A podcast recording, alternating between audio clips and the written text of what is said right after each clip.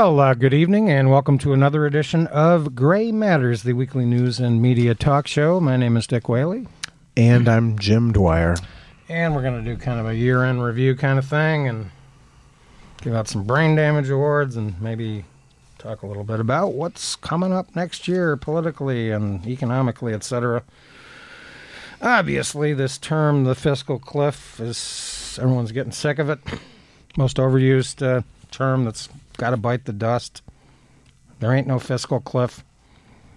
I don't know exactly what's going to happen. There's apparently some late breaking Senate agreement, but the problem, as usual, is John Boehner. Right, in the House. He gets the brain damage award. He seems to be uh, more interested in getting reelected Speaker of the House than uh, doing the right thing, because it's up to the House of Representatives to pass this bill. It's Article 1, Section 8, dude. Read your Constitution. Where are the teabaggers? Nowhere to be found, Well, they don't like to read much. except in the back pocket of Grover Norquist, who will give a brain damage award out to. He continues to distort the history of Reaganomics. One of the better books I read this past year was the uh, Bruce Bartlett book about taxes and tax cuts. And Grover Norquist will talk endlessly about how marginal tax rates that were cut in 1981 under Ronald Reagan increased revenue. But the facts are, alas, there were 11 major tax increases during the Reagan years. They produced revenue of $132 billion, and they occurred uh, pretty much throughout the uh, Reagan presidency from 1982 until 1988. What sorts of increases were those? Because uh, Well- typically when we think of taxes, we think of income tax. Yeah, these, of course, were things like the Social Security Adjustment uh, Amendment in 1983. Uh, that was the Greenspan Commission. We had the Highway Revenue Act of 1982. That produced $5 billion in new taxes. We had the Deficit Reduction Act of 1984, $25 billion.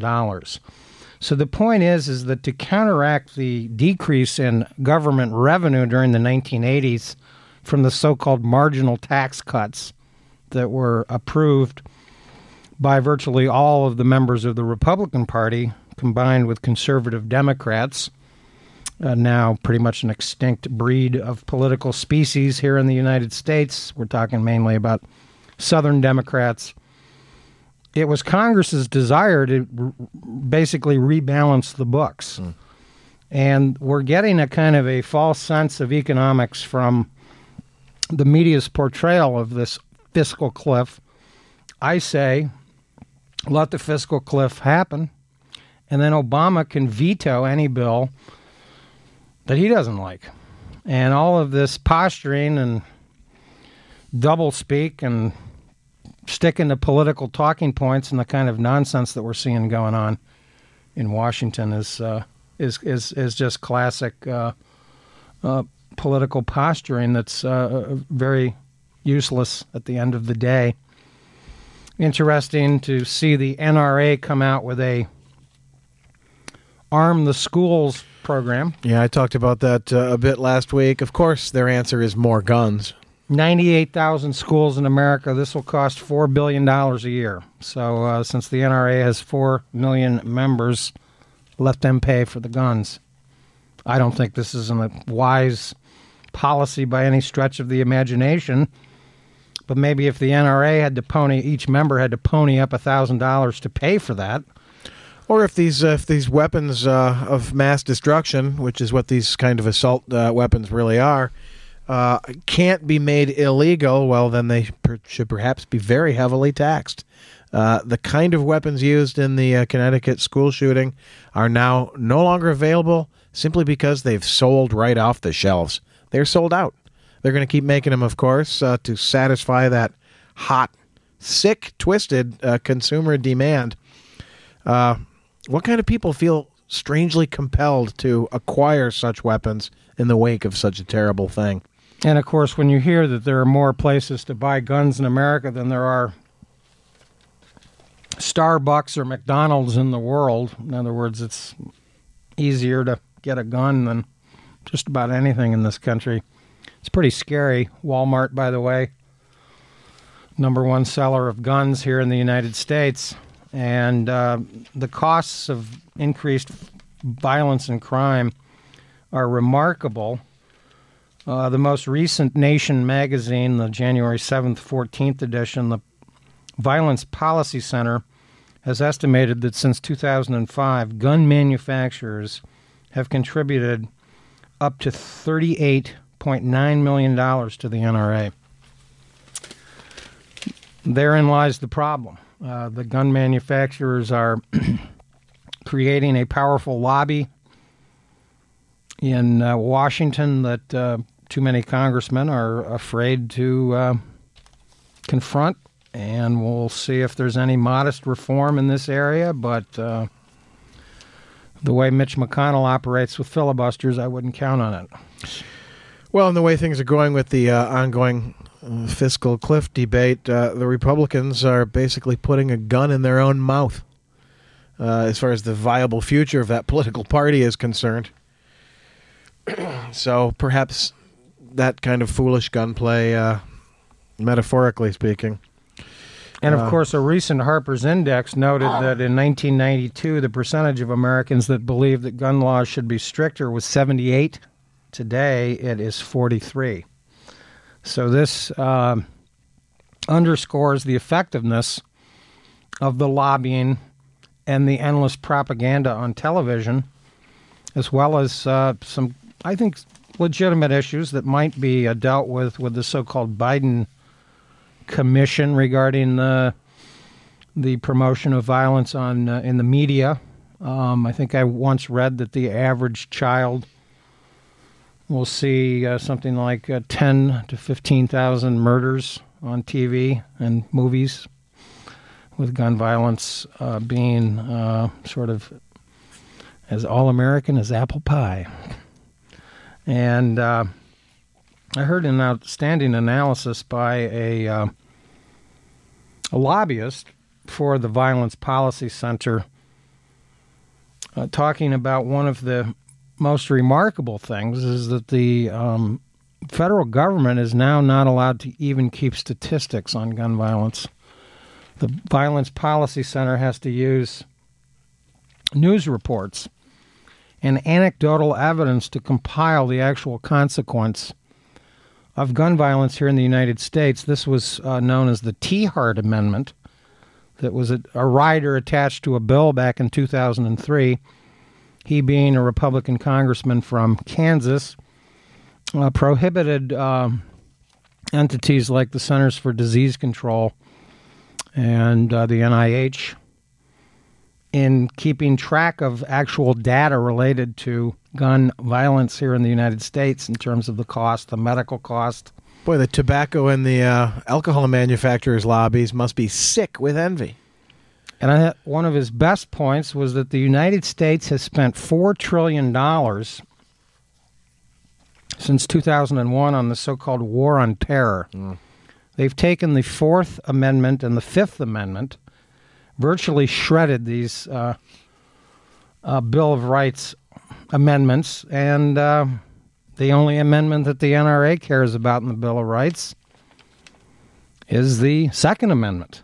And they are even willing to go so far as to suppress actual data that um, scholars and intellectuals and policymakers need to monitor the consequences of gun violence. That's scary. That's the kind of country we live in.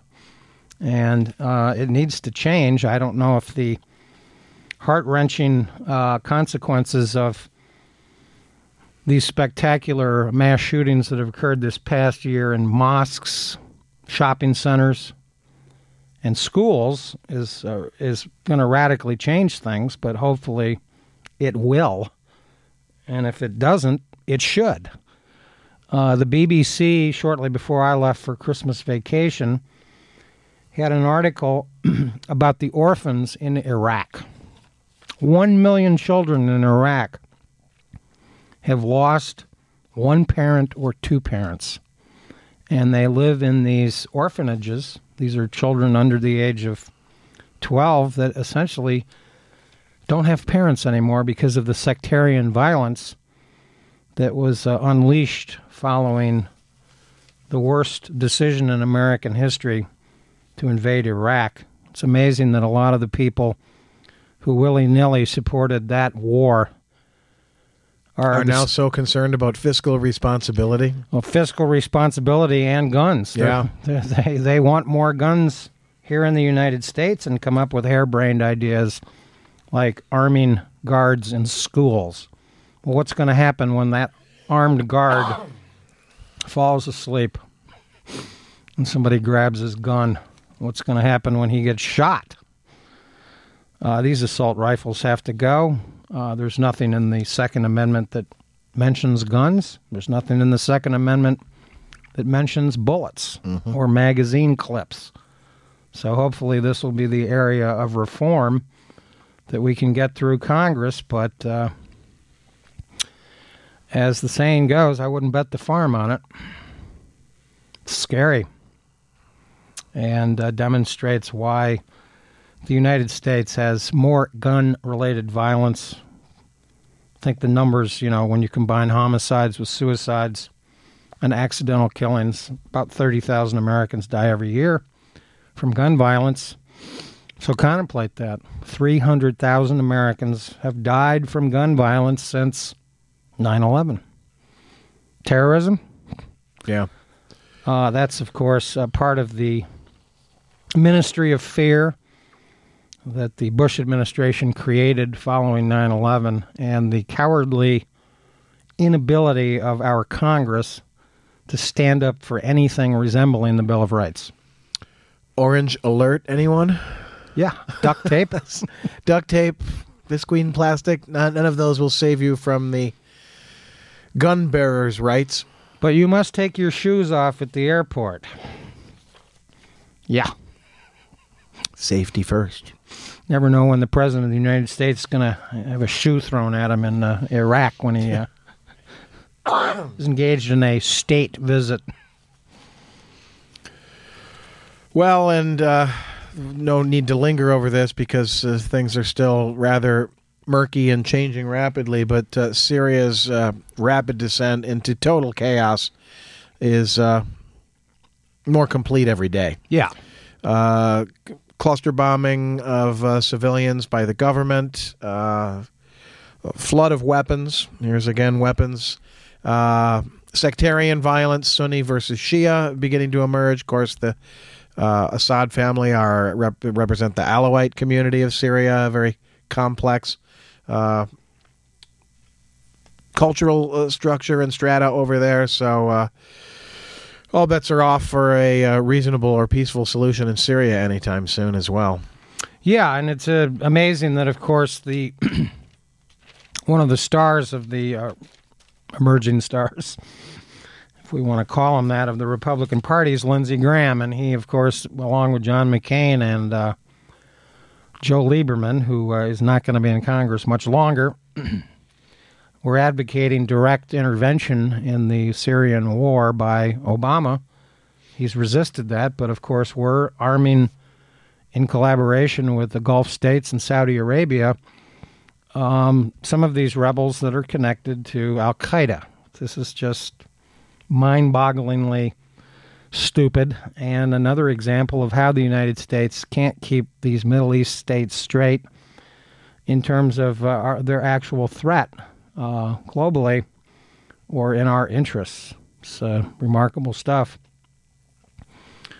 but it will continue to deteriorate in Syria.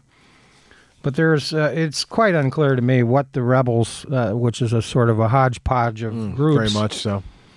Are ultimately going to end up with if they uh, finally overthrow the Assad regime. The Alawites, the Christians and Jews in Syria, uh, who heretofore have been uh, treated relatively well by the Assad police state. Of course, his father preceded uh, Bashir, but I don't remember this hue and cry for intervention in Syria happening back in 1982 when Ronald Reagan was president, when uh, Hafez al Assad massacred 10,000 people in Hama. So uh, there's some inconsistency there that's very troubling. And we've seen in the so called Arab Spring that these countries are still in transition in terms of what the future is going to look like in these uh, countries in terms of pluralistic democracy. Uh, it doesn't look terribly promising in any of these countries. Tunisia might be the country and developed the best, but uh, I see Libya sort of uh, splitting apart. And Egypt, of course, has uh, their own uh, set of problems that are unique to that country. Um, interesting to note, by the way, just a couple of months ago, I've got a lot of short clippings here, but uh, Archbishop Desmond Tutu has called for former George W. Bush and Prime Minister Tony Blair to face prosecution at the International Court for their role in the 2003 invasion. Here, here. yeah. yep. The the shoe thrown was uh, merely a a commentary, not an official proceeding. Alas. And of course, violence uh, definitely uh, has affected many parts of the world. Um, interesting to note that the United Nations recently reported that upheavals, and I'm quoting here from a AP uh, short by Rick Gladstone, upheavals, and this is from 2011, that 800,000 people were forced to flee across borders in 2011 from violence in Ivory Coast, Libya, Somalia, and the Sudan. Uh, needless to say, the Congo was kept out of that list. Um, the UN uh, High Commissioner for Refugees said 4.3 million people in all were uh, newly displaced last year. And of course, the refugee situation uh, in Syria uh, is uh, serious. Um, they're fleeing Syria into mainly uh, Turkey and Jordan, and of course, the elite are moving to Lebanon. Uh, who would have thought that Lebanon would be a safe haven in the Middle East? Right, and of course, Jordan, uh, sort of a, a, quiet country in the Middle East, is uh, increasingly, uh, you know, minutely, step by step, destabilized by this wave of refugees because, of course, Jordan saw heavy numbers of refugees from the Iraq invasion uh, as well. So, uh, a lot of problems in cleanup there.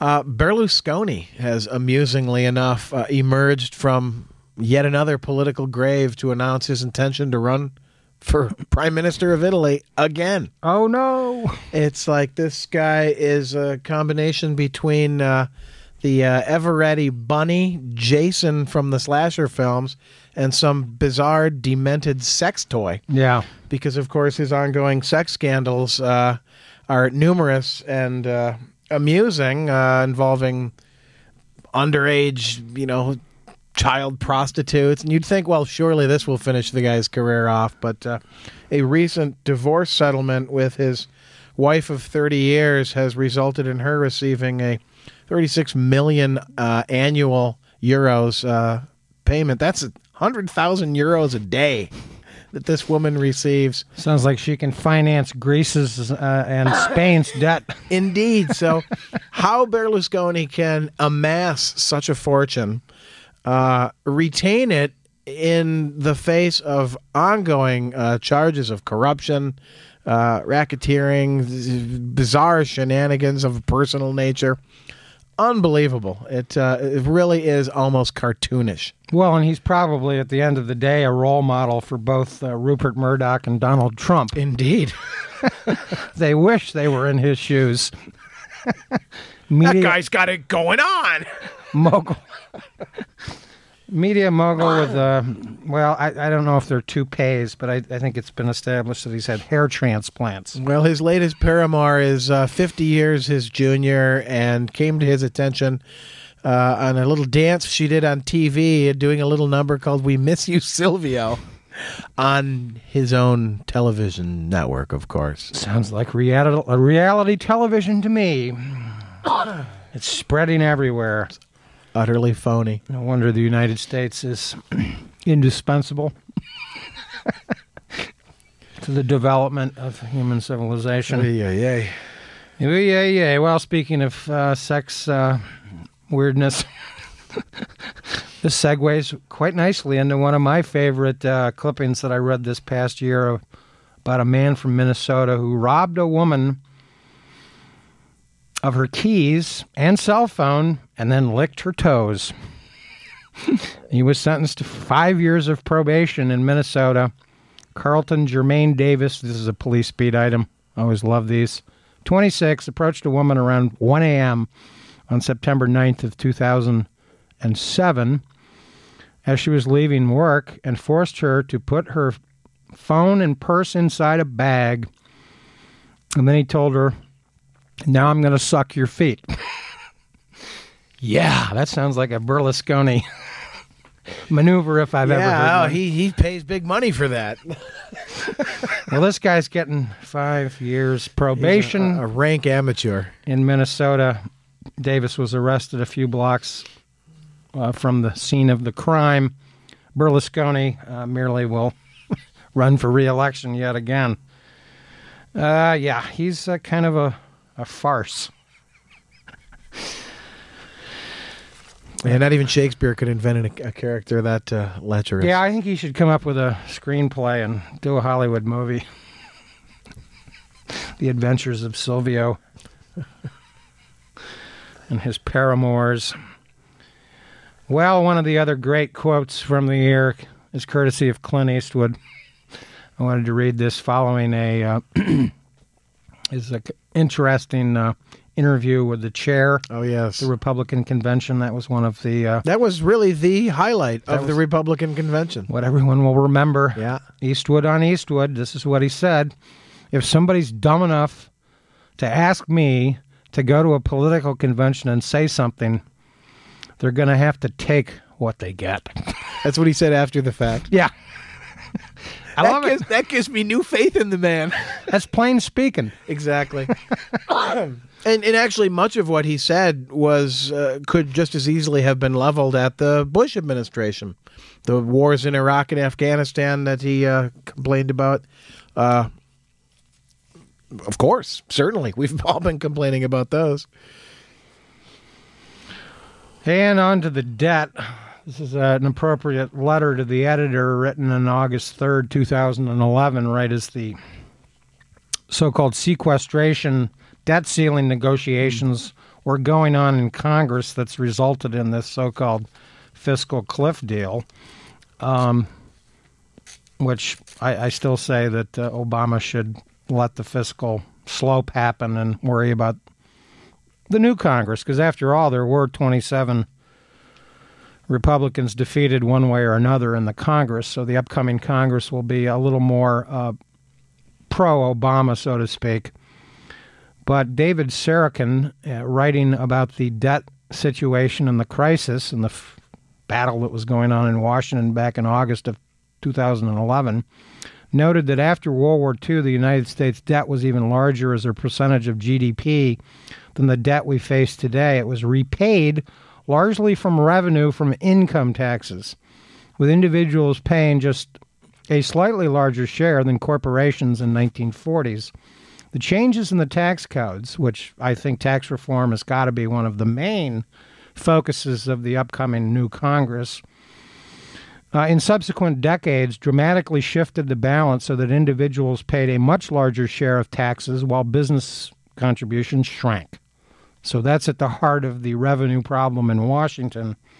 And as for the idea that Reagan tax cuts created more revenue, Bruce Bartlett concludes by any measure, total revenues fell from 19.6% of GDP in 1981 to 18.4% in 1989. This suggests that revenues were $66 billion lower in 1989 as a result of Reagan's policies. Put that in your pipe, Grover, and smoke it. Well, he does smoke a pipe, and you got to wonder what else he's smoking in that pipe because uh, Reagan's record is, you know, it's right out there. Uh, he increased military spending. He got us involved in all sorts of expensive and ridiculous highly illegal shenanigans abroad. Um, we're still on that path, and that's where a lot of your savings is to be found. Yeah, and it's interesting that the sequestration that would impose 110 billion dollars of cuts, government cuts, half of that comes from defense spending. Yep. Social Security and Medicare are exempt. This is the deal that Congress made back in August of 2011 that they're now trying to undo, and they're doing it disingenuously with nonsensical ideas like increasing defense spending and um, retaining the tax cuts for the top 2%. Uh, one deficiency, I think, of the Obama presidency at times has been what I, uh, a characteristic that I call salesmanship. And it's important to realize that even the wealthy people get tax cuts on the first $250,000 that they earn. So the tax cuts actually apply to 100% of the people involved, not this 98% uh, distinction that they keep trying to make. It doesn't make any sense. Sell the program for what it is and, uh, you know, let the chips fall where they may. Uh, well, and ultimately, it's a failure of Congress, uh, not the presidency. Yeah, exactly. Uh, for this uh, deficiency to be at this late stage, uh, it's Congress's responsibility to uh, draft the budget, and their failure to do so is no one, nobody to be blamed but them. And of course, Mitch McConnell is back in the news. He's trying to concoct some sort of an agreement in the Senate over, quote, taxes, but not spending. And I find that just somewhat strange because McConnell is a very strange uh, political leader himself. It's important to remember that one of McConnell's most famous acts as minority leader, of course, he famously said that uh, he would. Uh, um, his main job was to make sure that Obama failed. In a review of the Thomas Mann um, Norm Ornstein book on Congress entitled It's Even Worse Than It Looks How the American Constitutional System Collided with the New Politics of Extremism, an outstanding book about the uh, uh, uh, situation in Washington. Uh, McConnell, in, in, noting his remarkable um, disingenuousness, ended up filibustering his own bill once Obama came out in favor of it. Uh, so this shows where we're at.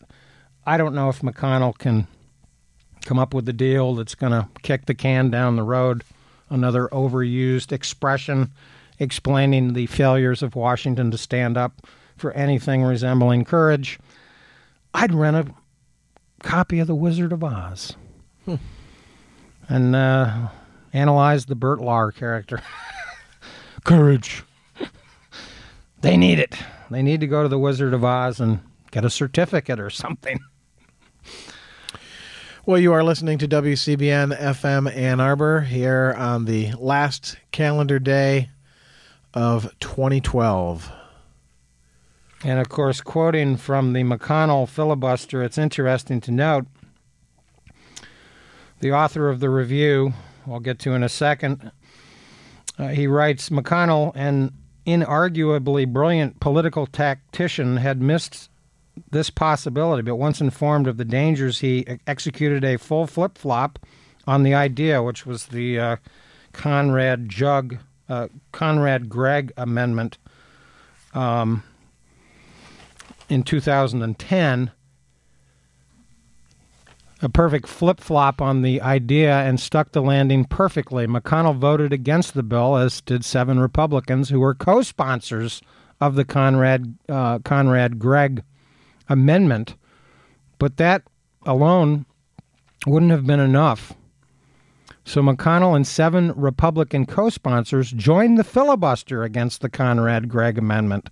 In the end, the proposal had 53 votes, a majority but it fell short of the 60 required to defeat the filibuster. So that's another area of congressional uh, review that needs to be undertaken this upcoming session of Congress.